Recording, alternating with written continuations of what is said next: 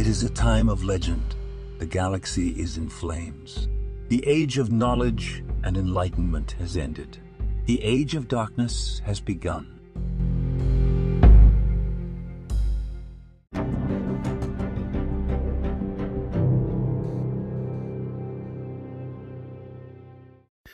Greetings and welcome to the seventh episode of the Fires of Betrayal podcast, a podcast that is dedicated to discussing the various games set in the Age of Darkness, as well as all the lore that surrounds them. In today's podcast, I'm joined by returning guests Brandon, AJ, and Will. The topic of today's show is a long discussion of Brandon's Titanicus event that he ran in Dallas a few weeks ago. I kind of want to briefly add here that I'm aware that this podcast is being released quite a few days after its normal Friday release date.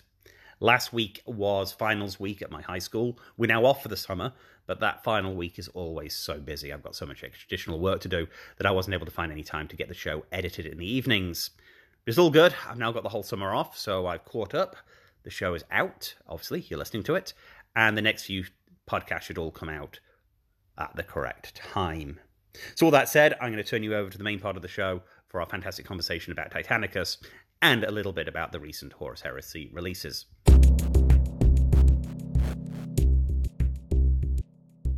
So yeah, we'll get going today.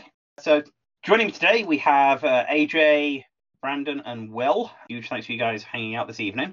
Uh, we're here to discuss uh, Titanicus, mostly Brandon's great Titanicus event that he ran in Dallas last weekend. But before we get there, uh, we've got a few other things to talk about. I think we'll start by talking about the pre-orders of Heresy was announced a few hours ago.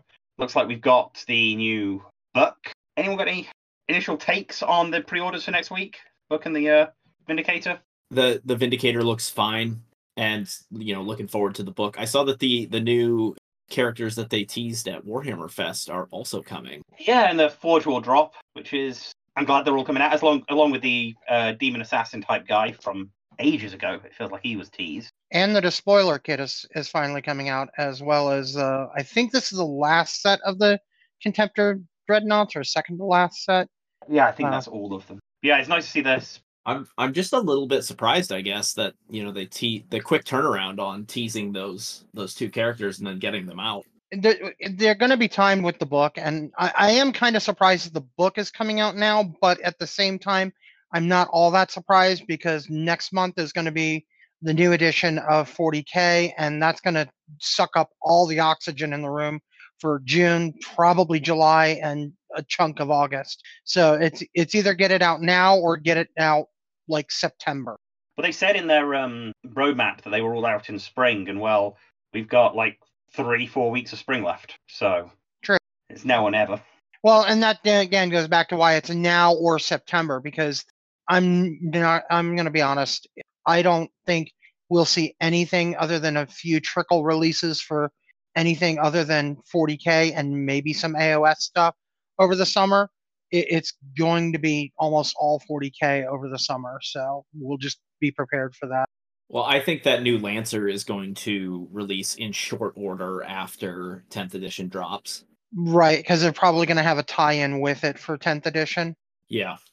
I suspect it'll be the week after the box sets are released. So they'll do a two week pre order, then it will come out on release weekend, and the week after that, I imagine we'll get the Lancer. The one thing I, I would like to touch on briefly that uh, not directly heresy related, but is still kind of exciting, is the uh, made to order for uh, some of the 40k characters, uh, because some of these are either in Mark 6 armor uh, or like for example, the uh, Blood Angels captain is in Indominus, which you know nominally we have Indominus in 30k, although you'd have to find a way to you know uh, as is either Tartarus or Cataphracta, because technically there isn't a Praetor in that. Yeah. But a lot of these are fairly readily convertible over you know with a little bit of work, much as we did for Mark 7 for years. Uh, relatively con- uh, easy to convert over and are very characterful for a lot of the uh, a lot of the uh, legions. So this would be actually a great opportunity to get some good characters in there too. Yeah, I mean the one I think's of particular note, and the only one I'm tempted to buy, oddly, is Sergeant Telion, who's the one in Scout armor. Yeah. Because we're short on good hero models in Scout armor, and the temptation to build a recon company is always in the back of my head. And uh, well, Brother Corbulo is going to be your apothecary for Blood Angels uh, if you're ever going to do an apothecary for Blood Angels. So, I mean, but even like the Dark Angels Company Master, it uh, would require a little bit of work to convert, but would be a glorious Dark Angels character. Yeah, I've got my eye on him. Possibly just a head swap and then shave off some purity seals. Yeah. I also do want to note document the community article was fixed rather quickly. When it was released, they had a different list of plastic marks that were available for the despoiler kit. I think it read Mark Two, Mark Three, Mark Five, and Mark Four. It now says Mark Three, Mark Four, and Mark Six. So I think that may have been a typo more than a. Yeah, originally they said two, three, four, five, and six. So now it just says Mark three, Mark four, Mark five. Uh, No, Mark yeah, originally it was they had, had excluded Mark Three. Yeah. Um, but I'm I'm inclined to think it was just a typo. Um, Yeah, I, I was I was one of my comments somewhere reckon that you know perhaps they were going to list Mark Seven as it being usable by because yeah, it's a Space Marine arm kit. So Well, it was. Uh, I saw a lot of people speculating. Oh, this is suggesting that, and this is suggesting this, and I went, no, my uh, my money is on uh, it's uh, Warhammer community writers being Warhammer community writers. yeah, and putting something together in a hurry the night before they head out. The only thing I'm going to say is I've been flicking through the article and I've been looking at that Demon Assassin model and realizing that I probably can kit bash one of those out of some of the old uh, obliterators. yeah, I don't see why not. Yeah, I reckon it's going to be about the right scale. Um, Uh, at the risk of going off into a tangent here, which I want to avoid, do you guys? I don't know what it is. This Vindicator Siege tank to me, I just prefer the 40k one. I like that big dozer blade on the front. What do you guys think? This one's a little Uh, too minimal for me. It, it's just personal aesthetics, one way Yeah. or the other, to be honest. and I like it. I wish it had a big dozer blade.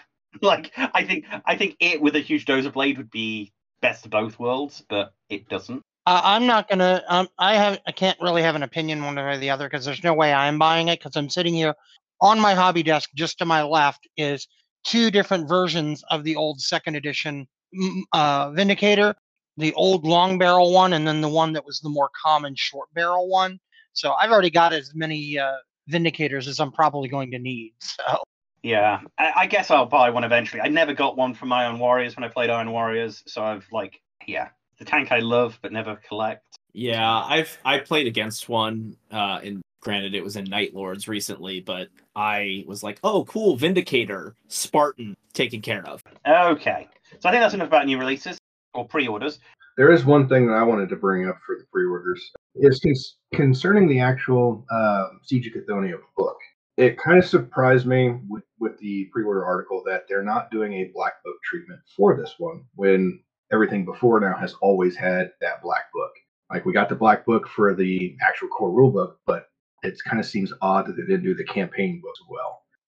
and for clarification, when you're talking about this, you're talking about the limited edition Yeah, Liber uh, im- uh, Astartes and Liber Hereticus and Core Book that were bound and stylized in the old Forge World Black Book style. yes, yes. Yeah, no, that I hadn't even thought about it until you mentioned it earlier, AJ, and I'm yeah, it's it's a really interesting problem because I where is it? Because I'm sure there are a lot of collectors who want the books in the same format, but this is you know standard Games Workshop lack of consistency.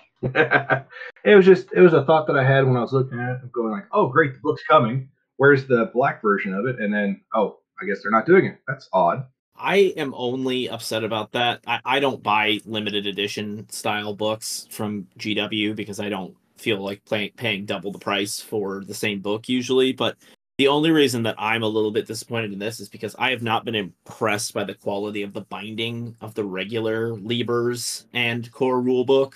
I, I you know had the books for less than a year and the pages are starting to fall out, get loose. Uh, so it, it would be nice to have that kind of more quality Yeah, I'm I'm going to be paying the spending the entire week debating whether I'm just going to get the electronic version.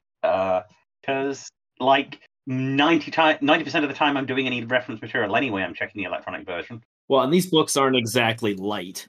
And, and that's actually uh, the one thing that they did in one of the editions. I think it was seventh edition, maybe that I that I really think that they should go back to, and I would have loved to see them go back to for Horus Heresy.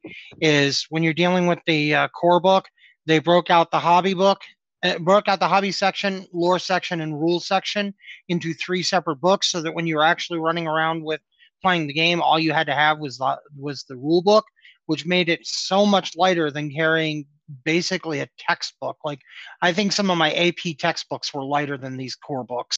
Oh gosh, yes, absolutely. Um, in fact, I've got a textbook I brought for my master's degree, and it's lighter. Um, uh, yeah, I mean, I think one of the things that's while I'm on the subject thinking about it is that the 40k books all come with codes these days for digital versions, and we still haven't got that for Heresy, and that bugs me a bit. Yeah, well, uh, th- that's got problems in of itself that I don't want to go into here. Oh yeah, no, I mean there, there there are plenty of problems with it, but like there isn't even the vague attempt. Like if I want both versions, I'm gonna be I'm gonna be dropping close to if not more excessive. Anyway, let's start talking about Titanicus, what we're the main topic today.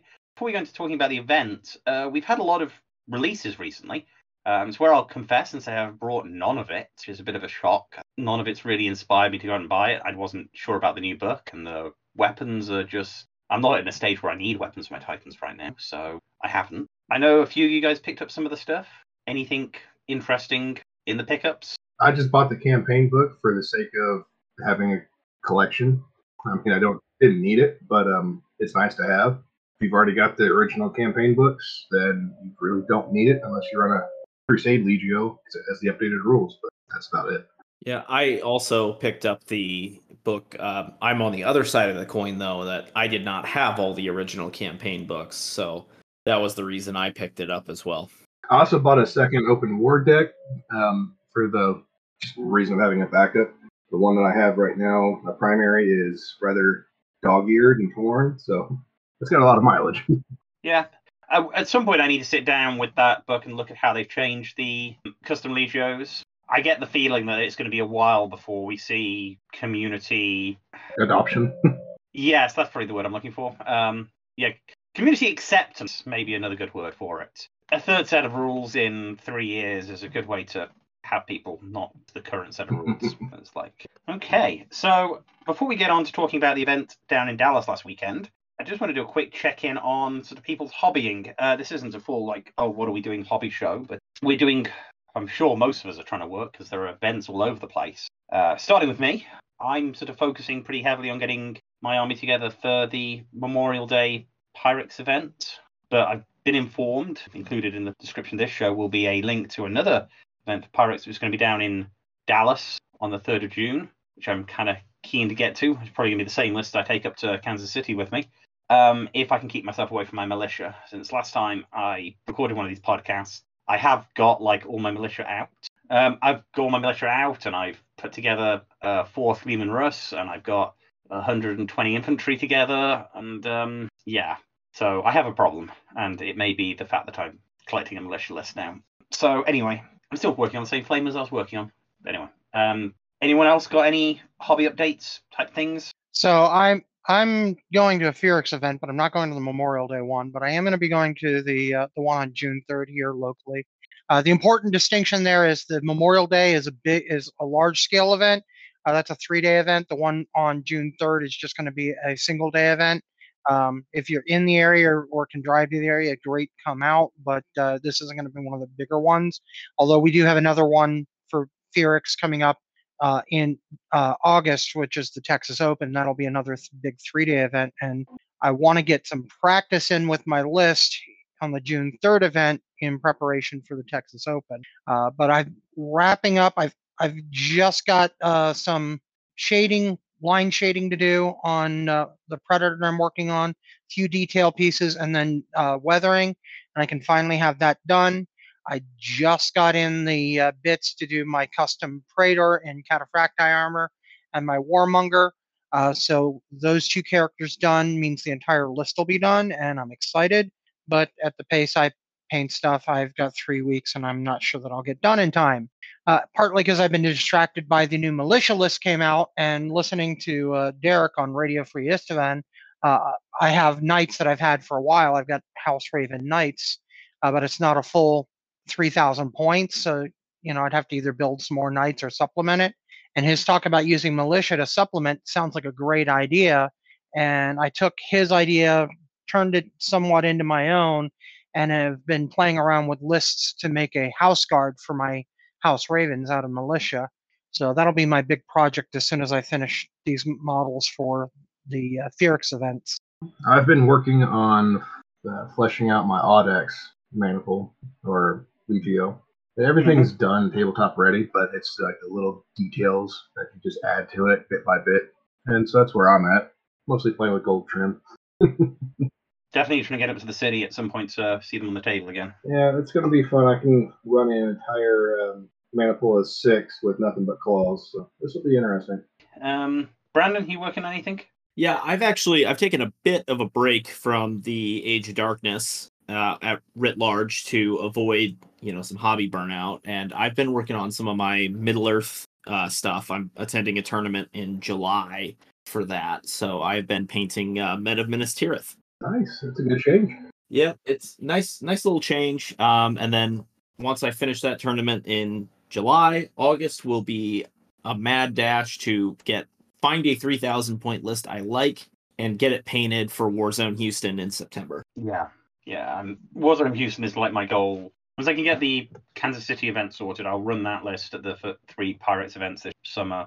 And then it's going to be all about the Warzone Houston push. Mostly for me, it's the mega battle because I don't really want to take a Thailand infantry. So yeah, I'm I'm still waiting on you know them to come out and say you know are they what what's their what are they going to allow? What are they not going to allow? Things like that.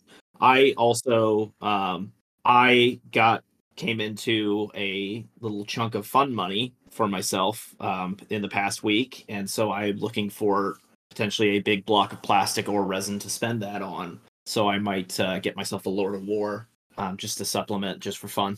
Okay. The only other thing i want to talk, touch on before we're moving on to the main event, is talking about some community events that are going on soon. Got obviously we mentioned the Amber Strand and Midwest Conquest. If you're listening to this on release day, you've got like a few days before the tickets stop being sold. It's going to be on the 26th to 28th of May. Uh, obviously, we've got the event up in Dallas on the 3rd of June, the Operation Vendor Pyrex event. And then I've also been mentioned, it's been mentioned to me that there is a heresy event by some associates of the show on Sunday the 4th in Colton, California for a casual heresy event as well in SoCal, which sounds pretty fun. You got anything to add about any of those, Will? Uh, I don't know a lot of details about the uh, SoCal event other than the guys running it. I know are really good guys. I've met uh, a couple of them at uh, some of the uh, national and international events I've gone to. Uh, one other event that I would like to shout out. It's a smaller event, but it you and I went to when uh, Josh ran it previously is out in uh, Tyler. Uh, Josh is going to be running another event out in Tyler, Texas. Um, unfortunately, I'm not going to be making that one because I'm supporting the the Fearix event on the same day. Uh, they're both on June 3rd. But uh, if Dallas is a little bit too far for you, say you're coming from Louisiana or Arkansas, uh, but Tyler is close enough, might be worth it to to take a trip out to Tyler. Yeah, absolutely. It's a solid event and a great game store they run out of there. But I too will also be going to the Dallas event. I like Tyler's an okay drive for me, but it's extra 30 minutes on Dallas, plus it's all highway, uh, interstate highway rather than country highway, and that makes a huge difference for my brain power when I get to the event. Okay, so that said, uh, let's talk about my last trip to Dallas, which was the what was the title of the event? Uh, it's the Doom of Molech. Doom of Molech. It was just the Doom of Molech. Yes, for the of event we had in Dallas um, last weekend. It was, I'll start with my perspective of it. We'll loop in to talk through missions, but I'm going to sort of say at the top, for me, it was a really fun event, uh, marred with my worst ever drive to Dallas. So to get down to Dallas from where I am, it's a two and a half hour drive most days. It took me three hours, 20 minutes this time. And it was, yeah, it meant I showed up and I wasn't in the best. But that said, we had three rounds of fantastic Titanicus action with three custom missions. Um, I presume we probably should start there. So, um, Brandon, do you want to talk about the actual missions you decided on running? Yeah, absolutely. So, um, we had kind of discussed on an earlier episode of the show kind of how we wanted these these missions to look, and I kind of took what we had discussed there and uh, just adapted three of the missions out of the Doom of Molech book um, the first one, uh, and I, I centered them all around uh, the city of Lupercalia. That way, we would kind of have a um, a cohesive narrative as we rolled through the day. um, and that narrative being the the kind of the last battle uh, on Molech before Horus heads down below and uh, makes his deal with the dark powers and becomes the champion of chaos. So um, the first one we had was the the Lupercalia Vanguard, and what I did was I took you know the same the scenario of the same name out of the the book, um, and I changed a couple of things. One, I added a different objective out of the match play guide for traitors and loyalists, and allowed the uh, the princeps to choose which one they they would so choose. So for loyalists, they had defend and extract um, out of the match play guide, and then for traitors, they had salt the earth. Um, those were the two that they could they could take. But I kept the special rules giving the loyalists artillery bombardments and the traitors having to move towards the edge, towards their opponent's board edge. Um, I also messed around with the deployment um, a bit.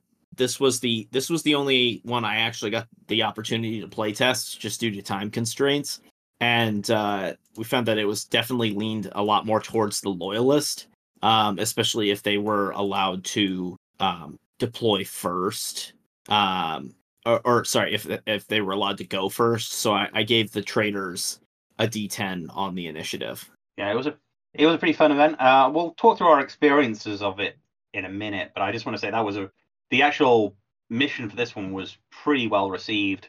Pretty simple mission, but did pose an interesting dis- tactical decision, at least the traitors having to decide whether we were going to go for one objective in the deployment zone or try and get all of our Titans in. And because the speed that Salt the Earth point drops, um, if you weren't playing incredibly aggressively, it was going to be very easy not get enough victory points to win, which was really good fun. So do you do you guys want to talk about your experience with each scenario as we roll through them, or do you want me to go through all of them? I think that's probably best if we actually talk through our experiences for those missions. So for this mission, I had the fantastic opponent of Will on the podcast. Uh, so I think I'll let Will take his experience before I talk about it. So my experience uh, in the first round, the most disappointing, devastating part of that first round for me was when I had been working furiously to get uh, my models finished uh, because I realized that the weapons loadout that I had, I hadn't finished painting. So I spent all week getting it prepped. And then the glue on one of the plasma blast guns broke. And so the magnet came out, and uh, I spent the rest of the day with one arm down. That was just disappointing. Yeah. That said, um, first of all, I do want to say uh, your your Titans were absolutely gorgeous. Martin. Um, so you know the fact that I got my butt royally kicked, not really that disappointing because um, it was it was fun to watch those models. Uh, granted, technically I pulled it out because I delayed you long enough that you didn't get your objective, which meant I still won. But it's a Pyrrhic victory when you consider that I was completely tabled. So I specialized in Pyrrhic victories this week. Yeah, well, you know, it's it's that whole thing of my Titans did more damage blowing up than they did any time in the game. Yeah, so I mean, for us, the you decided to stop me advancing up the table by rushing forward at me, uh, which worked really well. Well, you know, when when the uh, when the background of my particular Legio, because I have a custom Legio, the Fireblades, uh, when their background is they are so uh, knucking futs that they strap uh, chain bayonets to their guns so that they can run up and beat on people. I, mean, honestly, it, I, I won't go into their whole backstory and everything, but if you read it, you'll wonder why they're not Khornates, but they are fiercely loyal to the Emperor. And so, yeah, they are not Khornates, but to see them in action, you might think they were. They're shouting blood, uh, blood for the Emperor, skulls for the Golden Throne. Yeah, practically. I mean, yeah, they have ranged weapons. They have ranged weapons so they can hurt you while they're getting close enough to just beat on you, which was was practically effective. But as I said, more times than not, uh, I was still doing more damage by uh, doing massive explosions or or having uh, magazine detonations than I ever did with any of my actual attacks. So, I mean, my recollection of the game is fairly simple. All the warhounds ran towards me. All of them gained two heat on that first movement. Half of them lost their shields, which meant that I could shoot them up. But even with that, they still ended up being in contact with me. So I started, we ended up in a lot of close combats in the area just past my deployment zone. and I couldn't actually finish you off cleanly because my close combat titans had advanced past your combat line. And because of the stupid special rule that meant I couldn't retreat, I was sort of having to turn them to shoot at you as I sort of walked towards the objective. Yeah, you are having to go like a one degree toward the objective while trying to the other ninety, the other three hundred and sixty degrees or whatever. You know, you, you're doing that just barely edging toward, so you're following the rules. So you're trying to go sideways because I'm all the way across the board from you, and you need to hit me to stop me from coming over to the board and just smashing you. Yeah. instead. Um, and then by turn three, I was able to get one of my warhounds over to get the Salt of the Earth deployment. But by then, I hadn't got enough victory points to win the game, despite the fact there was no enemy Titans left, which was really fun. It felt very thematic and felt like the Loyalist Titans had done what they needed to do, which was stall the enemy. I, I, I enjoy I enjoyed the game. It felt very thematic. Yeah, very much like the story should have been. How was your? I know you played some of Ringer games. Did your game go similar to that, Brandon? Yeah, um, I I played a ringer game against a guy who had never played at all before, so we were just kind of pushing titans around, having a good time. Um, I felt kind of bad because I things kind of went my way, just you know, dice being what they are, and I was like, I'm supposed to be losing this. I'm the ringer, but uh, I ended up taking out half of his warhounds, and then you know he tried got an open shot, was running a war master, and got an open shot on my warlord, and just flubbed the entire roll, unfortunately, and. I even let him re-roll the whole thing because I was like, "You got to kill this warlord, man. You got to get that engine kill," and he, he did it again. But enjoyed the game. Um, said that uh, definitely wants to keep playing, so uh, I consider that a success.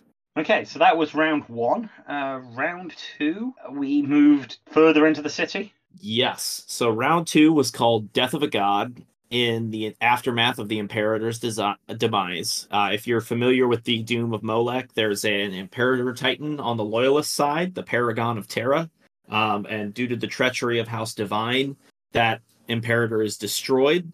So right at the start of this mission, um, we had an Imperator meltdown on every table, um, which was a lot of fun. Um, and then then you uh, then we jumped into the game. So the uh, the objective was the same for traders and loyalists out of the the book scenario, which was get close to that objective marker, uh, get as many titans on top of it as you can. Um, but I also gave the option of where the loyalists could keep the traders away from their own board edge, and the traders could try to push that board edge.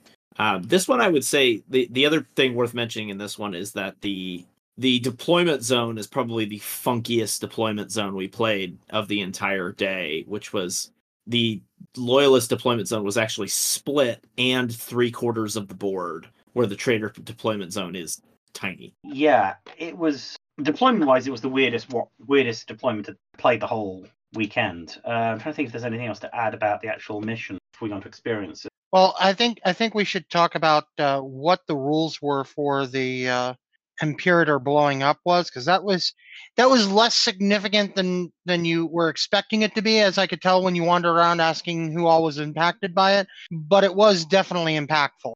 Well, I I was just surprised because I think it affected me the most out of anyone, which I thought was just hilarious. But I'll get get into that. Yeah. So what was the explosion? So the explosion, it was the so the marker started at the center of the board, and then it scattered two d10 in a random direction. Um, once the once it had finished moving, all units within 15 plus d3 inches suffered d6 strength 15 hits, bypassing void shields. Now I had my knights, a warhound, and my warlord all get engine killed by this thing, which I thought was awesome. So I, I started the game after that with three titans, all with critical damage. So for my game, I played uh, Lucas, their occasional host on, um, with his beautiful looking DJ Crucius. He brought his Extermiga, Extermigus um, manifolds. It was just three warlords and a plucky warhound to make up the numbers. He deployed kind of close to me because he could get pretty close, but still not right on my doorstep. That said, the scatter carried into my line, even though I had a very small deployment zone. I managed to completely nuke one of my warhounds. But that also meant the marker was on my side of the table, so everything started moving towards it. So it allowed me to do the standard traitor berserker move and run a combat reaver straight into a warlord, taking it out, or critically, almost critically, leaving it at basic, basically almost dead. And then we had a very fearsome second turn. By the end of the second turn, all of Lucas's titans were destroyed, um, with him nuking deliberately his own warlord titan that had walked over to the objective, that took out two of my titans that were near it, meaning that I couldn't claim the central objective. And then I had two titans left who were just in the open, so the game ended up as a draw. Neither of us achieved the objectives, despite the fact that I tabled Lucas in two turns, which was very, very weird game, very fun, absolute carnage and chaotic, and that's kind of what you want out of Titanicus. And it's very hard to sort of describe the the actual like beat to beats in that game because we were doing so much in like in the movement phase we had two engine kills and it was yeah a really good game with a lot of like tactical moves and ending in a draw was just apt and mine was also a draw, but for completely different reasons. So uh, we had both decided that we were going to go after the marker um, before we had scattered the marker and anything. So you know, we decided we were going for, going for the marker, and so we placed the marker in the center of the board and scattered it, and it ended up uh, about eight inches from my board edge, but just in range to uh, completely destroy uh, one of my two Reavers because I was running two Ferox light maniples, so four Warhounds and two Reavers, putting me down significantly. But the deployment zone worked to my advantage since mine is a much more uh, in your face uh, force. So it, it, came down to at the end of the game, I only had one Reaver left on the board, um, and I had tabled my opponent, and and we did. It was a really really bloody fight but all of it was in his deployment zone. And again, the marker was eight inches from my table edge, which meant none of us were anywhere even remotely close to the marker. And so it came out as a draw because neither of us ever got anywhere close to uh, to getting to the marker. Uh, it was also one of the best games I've had in a long while because uh, I sincerely thought he was going to table me. Uh, and then because it came down to he had a warmonger facing off against my Reaver, and uh, and I was in some seriously bad shape because of locomotive, so I couldn't get close to him like I would have wanted. Uh, but uh, he had he tried to push for his volcano cannon and activated the uh, the machine spirit, which said, "Hey, I'm going to run over and just punch this uh, Reaver," which meant that he was now in my face, which is where I always want him. And so uh, where I thought he was going to blow me up uh, with shooting and I had no shields, he ends up running up to me and meaning that when I activate, I could punch the crap out of him and ended up killing him. So it all came down to one die roll. Sounds nice. like a fun game. Yeah. Uh, it was it was without a doubt uh, as much as I enjoyed Martin, uh, the game with Martin and I enjoyed the game with my my opponent in the third round. It was without a doubt my favorite uh, game of the day. Yeah, no, I, I I'm in a very similar boat. That second game despite the it was the scenario I would say I've got the biggest feedback for, which I can probably get to here in a second. It was the best game of the day. Yeah, this is definitely the one that I got the most feedback about, and probably the one I would alter most heavily. Yeah, I think I really I enjoyed the exploding uh, Imperator at the start. It was really thematic, and although it was annoying to lose a Titan at the start, it's a narrative event, so you kind of have to roll with the punches. Um, I did, and I told you this on the day it would have been kind of fun to have it happen like at the top of the second turn because it kind of felt that at the start of the start of the game we were especially the traitor players were really boxed in. All our titans had to be close together because we had such a small deployment zone. So if it scattered towards us we were going to lose more than one titan. Whereas if you had to wait a turn for it to scatter you also didn't know where to send your titans if you're going to try and secure the objective because it was going to move a long distance. And i think that would have made a more interesting dynamic game where people were less inclined to do what me and Lucas did and kill everything in the first two turns? Yeah, I'm inclined to agree with you. If I ran this again, I would definitely do it on the second turn. Um, I did get some feedback saying that the explosion was too powerful, um, and I I, I kind of just took that. So I appreciate the feedback, but this is I, I actually all that I did for this explosion was I did the math that the book doesn't do, and that's the size it's supposed to be. And also, I, I thought it was hilarious that you could lose a Titan or two in the top of turn one. And I ended up, I lost two Titans and a Knight Banner, and I still gave my opponent a hard time. You know, I didn't have a chance to win the game, but I still gave him a game. My um my only thought in regards to the level of damage would perhaps be to split up the would be to have um, damage bands within it, like you would have for old style explosions in 30k, 40k. So you'd have like if you're in so many inches, it ignores voids and strength 15. If you're so far away, then it's strength 10. Something like that may be a little bit nicer. Like you still got a good chance of nuking a Titan. Yeah, definitely a thought. I'd probably in that situation, I'd probably even make it bigger. That's what I say. You can make it a bigger explosion. That is oddly fairer because it has a better chance of hitting more than one. Yeah, I, I will say that I, I loved the theme of it exploding. I will say that it was it was depressing because the odds of it being mostly against one person than another, it was kind of more skewed that way. Um, you know, because it was it was fairly demoralizing to lose uh, one of my reavers right off the bat, and I was the only one even remotely in range to for to hit because it went back toward my lines.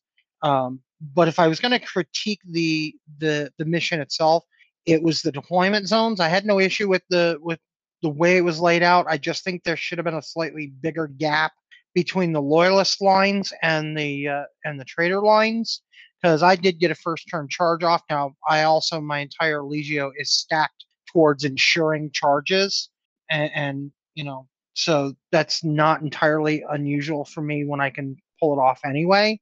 Um, but it, it, did make it really kind of hard for my opponent when, oh yeah, um, I just got in there right away, and, and I'm on you first thing, and you just sort of like it kind of was the reverse demoralization. So the, I was demoralized because I lost a Reaver before the game even started, and then he's demoralized because he's got one of his Reavers locked down by by a charge right out the gate. Yeah, that's that's the other feedback I really got was the deployment zone, and honestly, I might consider if I ever ran the scenario pairing that back a bit. But I will also say about your game that your game is more the exception than the rule to me because for for the most part in my experience it's the traitors who want to be in close versus the loyalists. Um, I mean, I know that your custom legio is kind of backwards in that sense, but I think for a lot of folks, if you play this scenario that way, the loyalists, if they rush the traitor deployment zone, the traitors would be like, actually, you're stuck in here with me, not the other way around.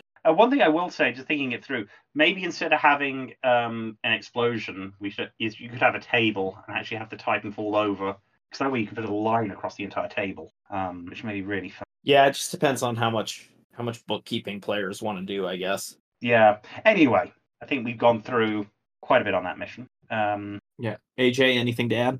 The idea of the concentric ring explosion, I think, would have been the better option as like the third party looking in. Um, for oh, for the listeners, I was on uh, unfortunately unable to make the event due to last minute stuff pops up. So this is just me listening to them explain and giving feedback. Um, but the the explosion being like a single point kind of seems like I could see where people would get frustrated with it versus like a bigger kind of ring would be a little bit more thematic and a little bit more able to work with it. But that's about the only feedback I have on that. Yeah, and it's worth noting, even with that concentric ring idea, there's still the entire possibility that that thing's just going to scatter straight into you and directly away from your opponent. Yeah, no, absolutely. Okay, so that brings us to the last game of the day, which was. I'm going to put this frankly, at this point, we were starting at four o'clock in the afternoon. I was getting pretty tired, uh, but the game turned out to be really good fun. So, um, do you want to take us through the scenario? Yeah, absolutely. And um, that was kind of a factor when building this scenario. You know, um, I had been working with uh, with Lucas on on this, and he was very apprehensive about doing three games in a day. But I was really committed to getting three games in. So I said, okay, our are these guys are going to be tired by the end of the day? I need a pretty straightforward scenario. So um, this one was called the Burning of Lupercalia. This one actually had the most special rules, but they're all optional, and some of them don't even apply. So we we ended up uh, it was the loyalists who were ahead on points at this time, so they got the ability to once per turn or sorry once per game uh, they could have loyalist knight banners auto pass command checks and then we included a bunch of optional rules around the city being on fire, which I don't think anybody actually used. And then the the objectives were very straightforward. Um, both players could choose to just get victory points based off of the scale of units that they killed. However, I did throw the twist in there that knight banners knight banners counted as double, since this is technically a scenario that's supposed to be knight household on knight household, but we didn't have any. Um, and then the loyalists also had honor thy forebearers, uh, which is the one where you pick one friendly knighten to carry your or, or one friendly titan to carry your banner.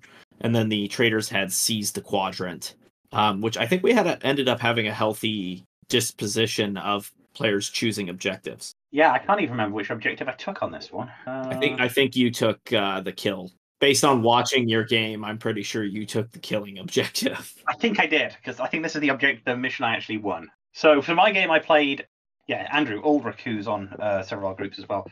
Um, me and uh, Andrew, obviously, he was playing traitor. There's the we played traitor v traitor in this round. Yeah, that was kind of the other twist as well. Was I wanted everybody to have different opponents, and I tried my best to keep it all loyalist versus traitor. But by the third round, it hit that if I did all loyalists versus traitors, somebody was going to play the same person twice. So I had one table of loyalist versus loyalist, and then one table of traitor versus traitor. Yeah, um, it was. I I appreciated this change up. It was really fun to play a traitor on traitor game. Ulrich ran a very similar list to mine. I was running a Corsair and Lupercal. He was just running a Ferox. And our game was really good. Um, but it turned into a bloody close. He wasn't running a Lupercal. He was running a. He was running oh, a Ruptura.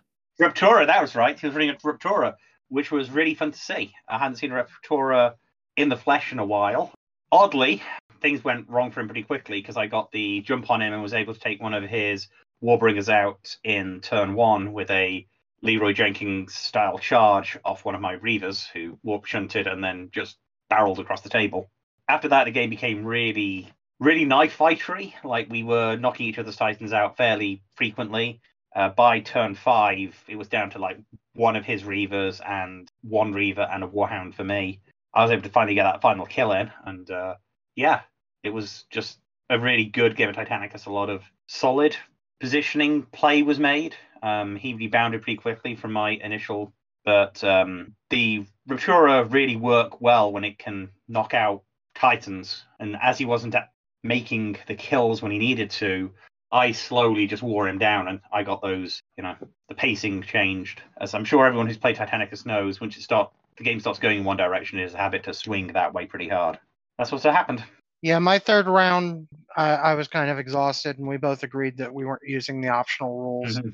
Um, so I, I want to give out, uh, give a shout out to, I think his name was Steven was my last opponent because Scott. I, oh, Scott. It was Scott. Okay. I remember to begin with an S, but I'm bad with names. So yeah, Scott. So things went well for me and badly for him. Uh, and it was just one of those games where at no point did it ever turn around for him. Uh, but he he uh, he wanted to stick it out and wanted to play it all the way to the end.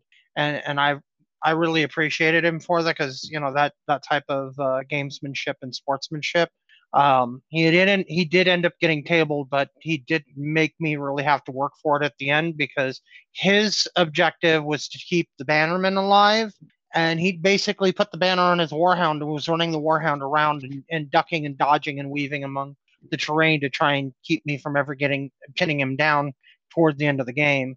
Um, whereas mine was uh, to uh, try and take down as many of his Titans as I could, and so I did end up winning that. And, and but uh, yeah, he he played it out to the very end and and played it to to the hilt, and I appreciated uh, appreciated him for it.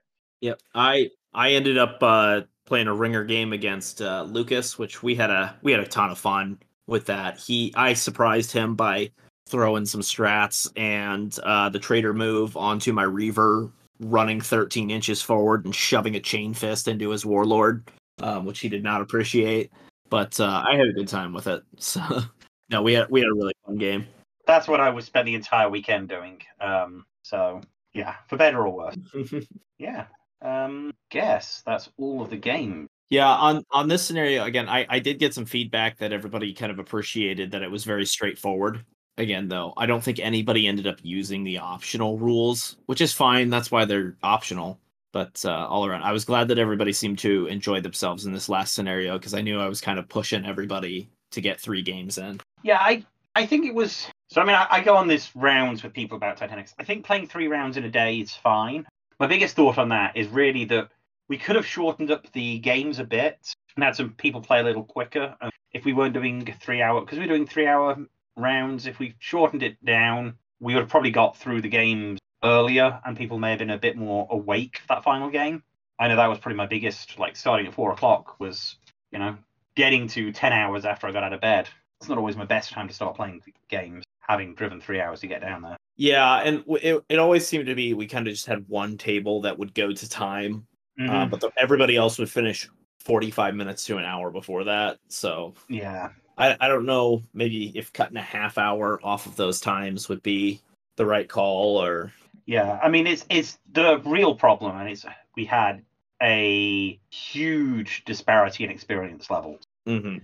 uh, which I think I want to save for my final thoughts about the event. So let's talk about the results. Where did we get to at the end? Yeah. So overall, it was a loyalist victory.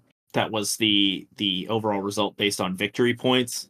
We didn't really have an award for that. I ended up uh, handing out. Uh, Lucas had found a direwolf kit, uh, conversion kit to uh, to hand out, so I, I gave that away as prize to to one of the loyalist players who didn't win on uh, another one of our prizes, which I had four prizes, which was most glory points, which was total scale killed. Mhm. Uh, that was you, Martin, by a lot. Uh, yes, by yes, I had I had a good chuckle of that because I think you won one game, yes. killed the most Titans by far. I uh, no one. Yeah, I tabled every opponent I played, which we will get to in a minute. Yeah. Well, and I think I don't have the numbers in front of me anymore, but I Mhm. think that you you are a solid 25 glory points ahead of the person in second on that Yeah. regard.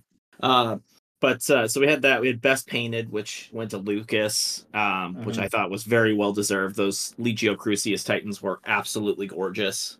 Mhm. um, and and particularly the basing I thought was excellent on them as well. yeah. Then uh, then we had sportsmanship, which uh, which went to Scott, who was a great sport. I, I was actually worried on that one since it was voted by the players. I was worried we were going to have a tie, and I was like, I don't really have a tiebreaker for this, but we did not have a tie at Mhm. all. He he absolutely ran away with the sportsmanship vote, which I thought was great.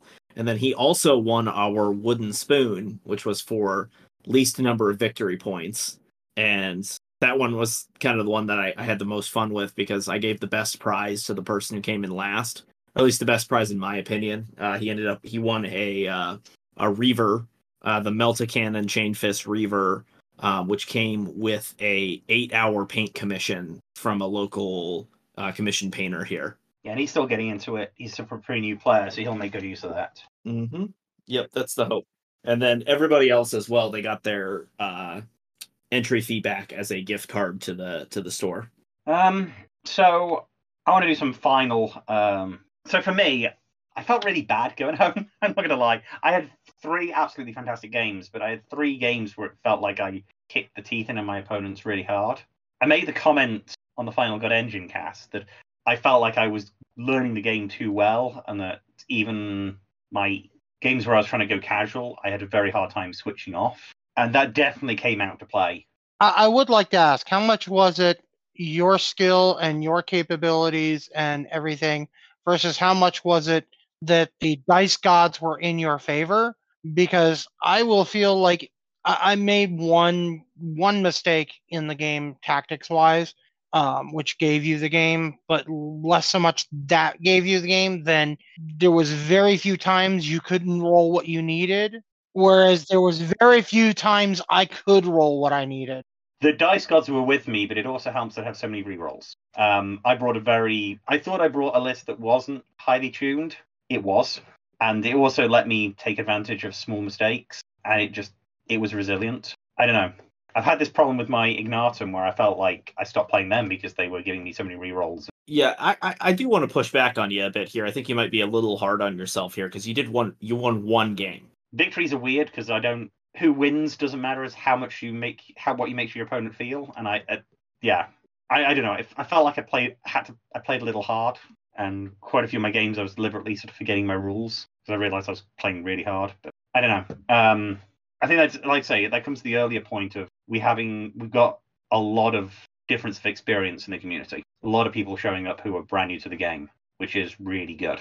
Yeah, uh, two out of those three ringer games were people brand new to the game. So I said it. I said it on my podcast, Legion Cast. But my my number one goal of this was to grow and foster the community, and I do. I believe that was a success. Yeah, I mean, I I think no one I played there has played played more than you know a few games this year. It's been well over a year since I'd played when I walked in, so I I was constantly having to refresh myself on rules. Yeah, next next event I run, I'll just make sure to line you up against the sweatiest opponents I can find. Uh, it's all good. I'll, I'll, I'll take an easier list. Um, well, or we have to do the fantastic thing and try doubles. It. Um, let's let's walk before we run. okay. Um, Will, do you have any feed? Uh, I think my thoughts are as my uh, Legio was originally written for the uh, White Dwarf and uh, got really wrecked uh, when it changed to the uh, the new rules that, that came out, and I think it's Doom Molech. Um, so I was really trying to s- still keep that same feel, and it kind of worked. It kind of didn't. But uh, apparently, the rules for custom Legios changed again, so I'm gonna have to review them and see if I can really keep the flavor going with these guys. Because uh, one of the things I did have was um, plasma rifling, and it came up in one turn in one game all day. So that that was points uh, definitely not well spent.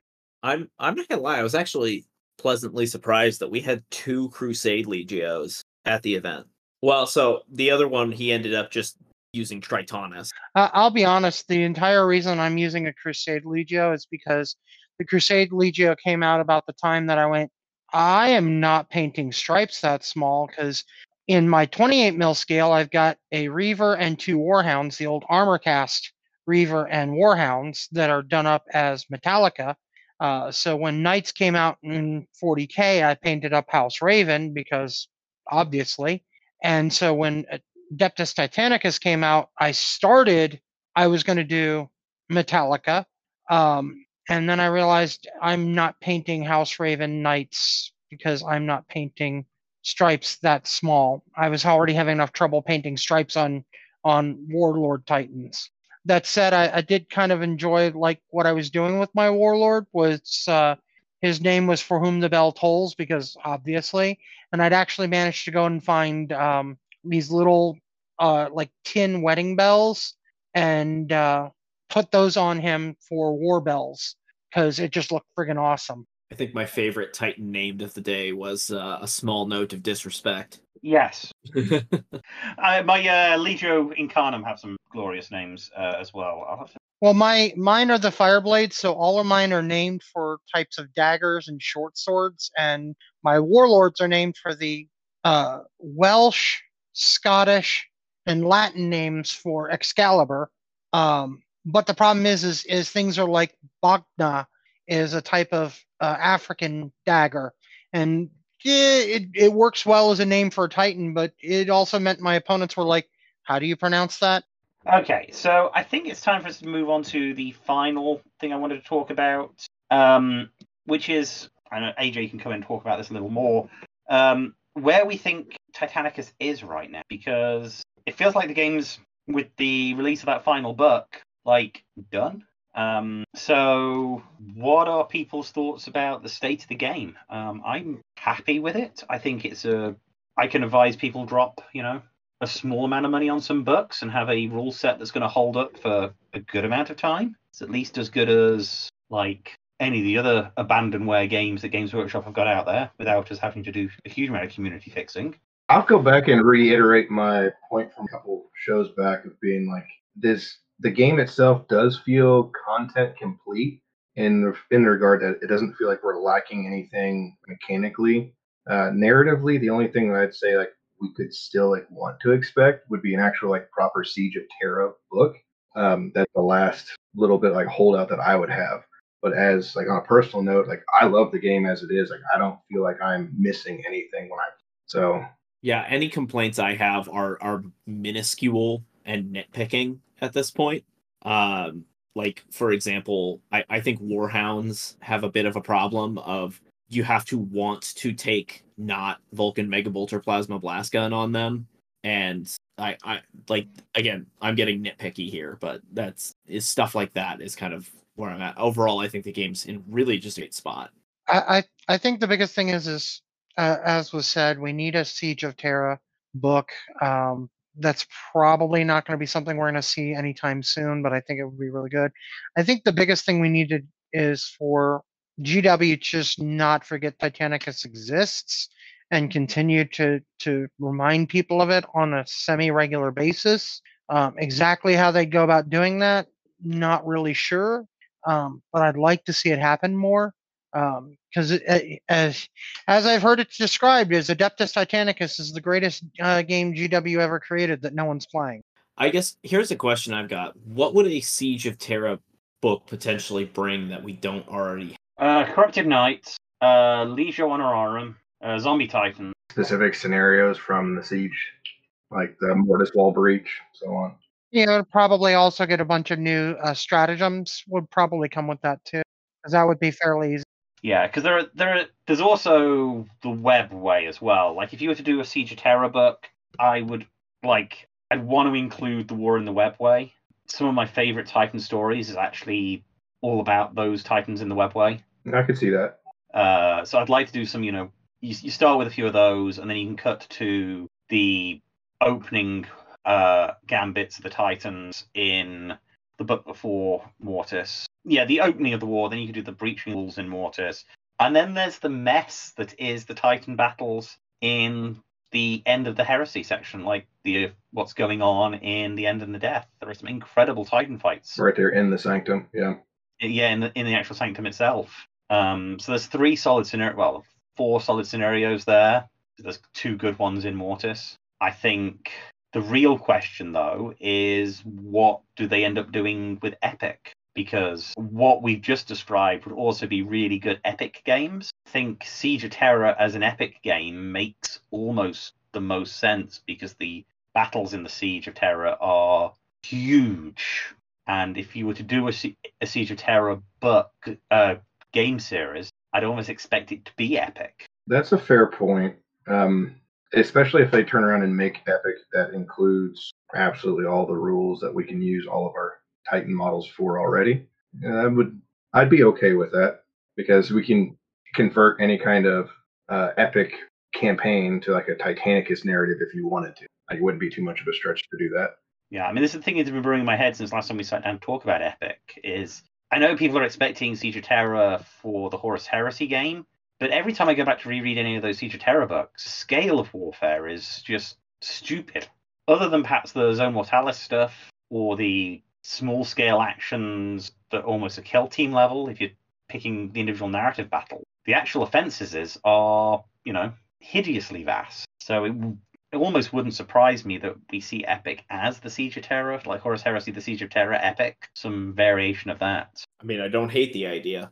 No, um, but I also see that being the point when all the oxygen in the room for Titanicus is eaten. I would be immensely surprised to see Games Workshop still selling Titanicus material when Epic hits the. Sh- no, I, I doubt it will. I think it will just evolve. Mm-hmm. Um, yeah, it's you. So you think they can keep on selling Titanicus?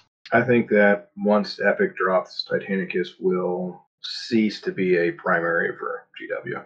Whether we see things go on last chance to order, or whether they just stop making it, so eventually it just runs out. They'll still use all the models for Epic, of course, but it's the actual Titanicus gameplay that we're low in love. Yeah, I suspect all the models will disappear to be rebased, which will be our first inclination that you know Titanic, that Epic is coming when they stop having the models in the web store. Which at the moment they're still all there, but I think, like I say, as I was saying last show, I think we still got a good year for Epic. I'd be surprised if we see it before Warhammer Fest next year. Yeah, and I'm actually kind of hoping that they they use round bases for Epic. I know it doesn't make the most sense, but I've seen a lot of really beautiful Titanicus bases, and it would be a real shame for that GW to come out and say, okay, you need to rebase all your Titans. Yeah.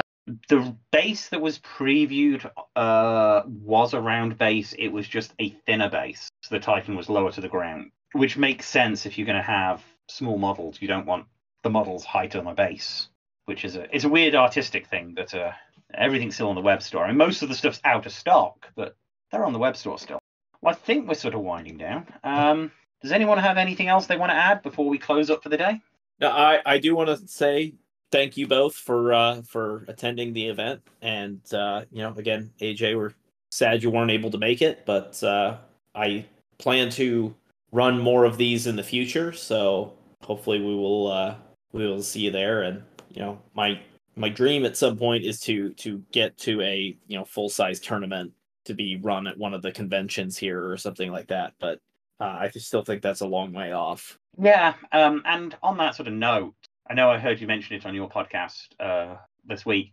I do think there is space for an actual match play tournament for uh, Titanicus. I know it can be a little bit against the grain at times. I'm open. I'm more open to the idea of doing it than I was a couple of months. I definitely think the community, given the way we play as a community, I think it would work out okay and we wouldn't have like a bunch of win at all cost lists. I think we'll just have a really fun weekend. So I'm okay with entertaining the idea. As long as we get the showing, that'll be a good event, good weekend. Yep, that that's the trick right there. and it's the sad thing. I mean, we brought it up a couple of weeks ago. It's like you know, round robin tournaments is kind of easier to run at times.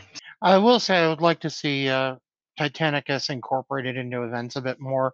Um, one thing that I did back at Wargamers Camp uh, several years ago before COVID um, is we had two day a two day uh, 40k event that built towards the Titanicus event, such that um, I had 28 mil scale representations of some of the stratagems from like the uh, uh, command bunkers and things like that um, that I'd made for the 40 or 30k event and so as people would capture them and hold them it would influence that on the third day we we ran a big AT event and uh, if the loyalists had captured certain uh, stratagems uh, in the 30k event they could get those for free on some of their tables in the AT event and it actually it, it went fairly well. In fact martin this this particular event we talked about on the show the the event I ran previously in the Shadow of Titans. Uh, in the Shadow of Titans was actually in, uh, largely inspired by the event that I ran at uh, Wargamers Camp, uh, which had a different story to it, but a very similar feel on uh, on what was happening. Was the the Titans were battling around you, and and we were building toward the AT event as the Titans would close on the city. So I, I will add that me and Lucas have talked about trying to include Titanicus a Horus Heresy. When we're able to pull the trigger on that, I can't say, but it's definitely stuff people are talking about, and I hope it will happen before the year's out. Yeah, and again, at the risk of going off on a tangent here, uh, a couple weeks back on your episode about narrative, I do I think that that actually makes a case for why why there should be a tournament style competitive setting because it separates the players out who are looking for that specifically versus the players who are not looking for that. And you don't have to worry about that mix ideal yeah um I, I sort of touched on it last episode on my closing section i did have a wonderful message from a gentleman um who'd been trying to separate the terms narrative and tournament or competitive into two separate things. You can have a competitive narrative game and then you can have a win at all costs tournament and a win at all costs narrative game. They're two separate. They aren't. You know, it's, it's not like you go one way or the other. They're all separate values, um, and it's up to the community to decide. You know how we operate in the space. We can have a tournament and it not be, you know, bring gotcha lists 3000, but, you know, lists we'll play and both people enjoy. So, which is, you know, when people talk about problems with tournaments, it's the gotcha list. It's the list that are there designed to find bad play experiences and capitalize on them for the opponent, not benefit. The opposite. Um, the words just come from my brain. To capitalize on a weakness and win it, win unfairly. I think you can you can have a community that has a tournament and people show up and play earnestly and play with grace and honor. And I think we can do that with Titanicus because the community is playing that way at the moment. So, um, Okay, I think with that though, uh, we will close it up for the evening. I want to say thanks for all of you joining me for the last hour thereabouts. Um, we will be back a couple of weeks to talk about something new. Anyone got any closing comments? AJ? And for everybody listening, just keep on playing and spreading the joy of the game. You know, usual. If you can't make it to any of the events that we've shouted out, uh, make it to your own events and uh, go out and have fun because that's the most important thing is is uh, being with people, having fun, enjoying the hobby. Absolutely, and uh, go and check out uh, Brandon's podcast. It's fantastic. So. Yep, I was going to shamelessly shout that out, but thank you very much.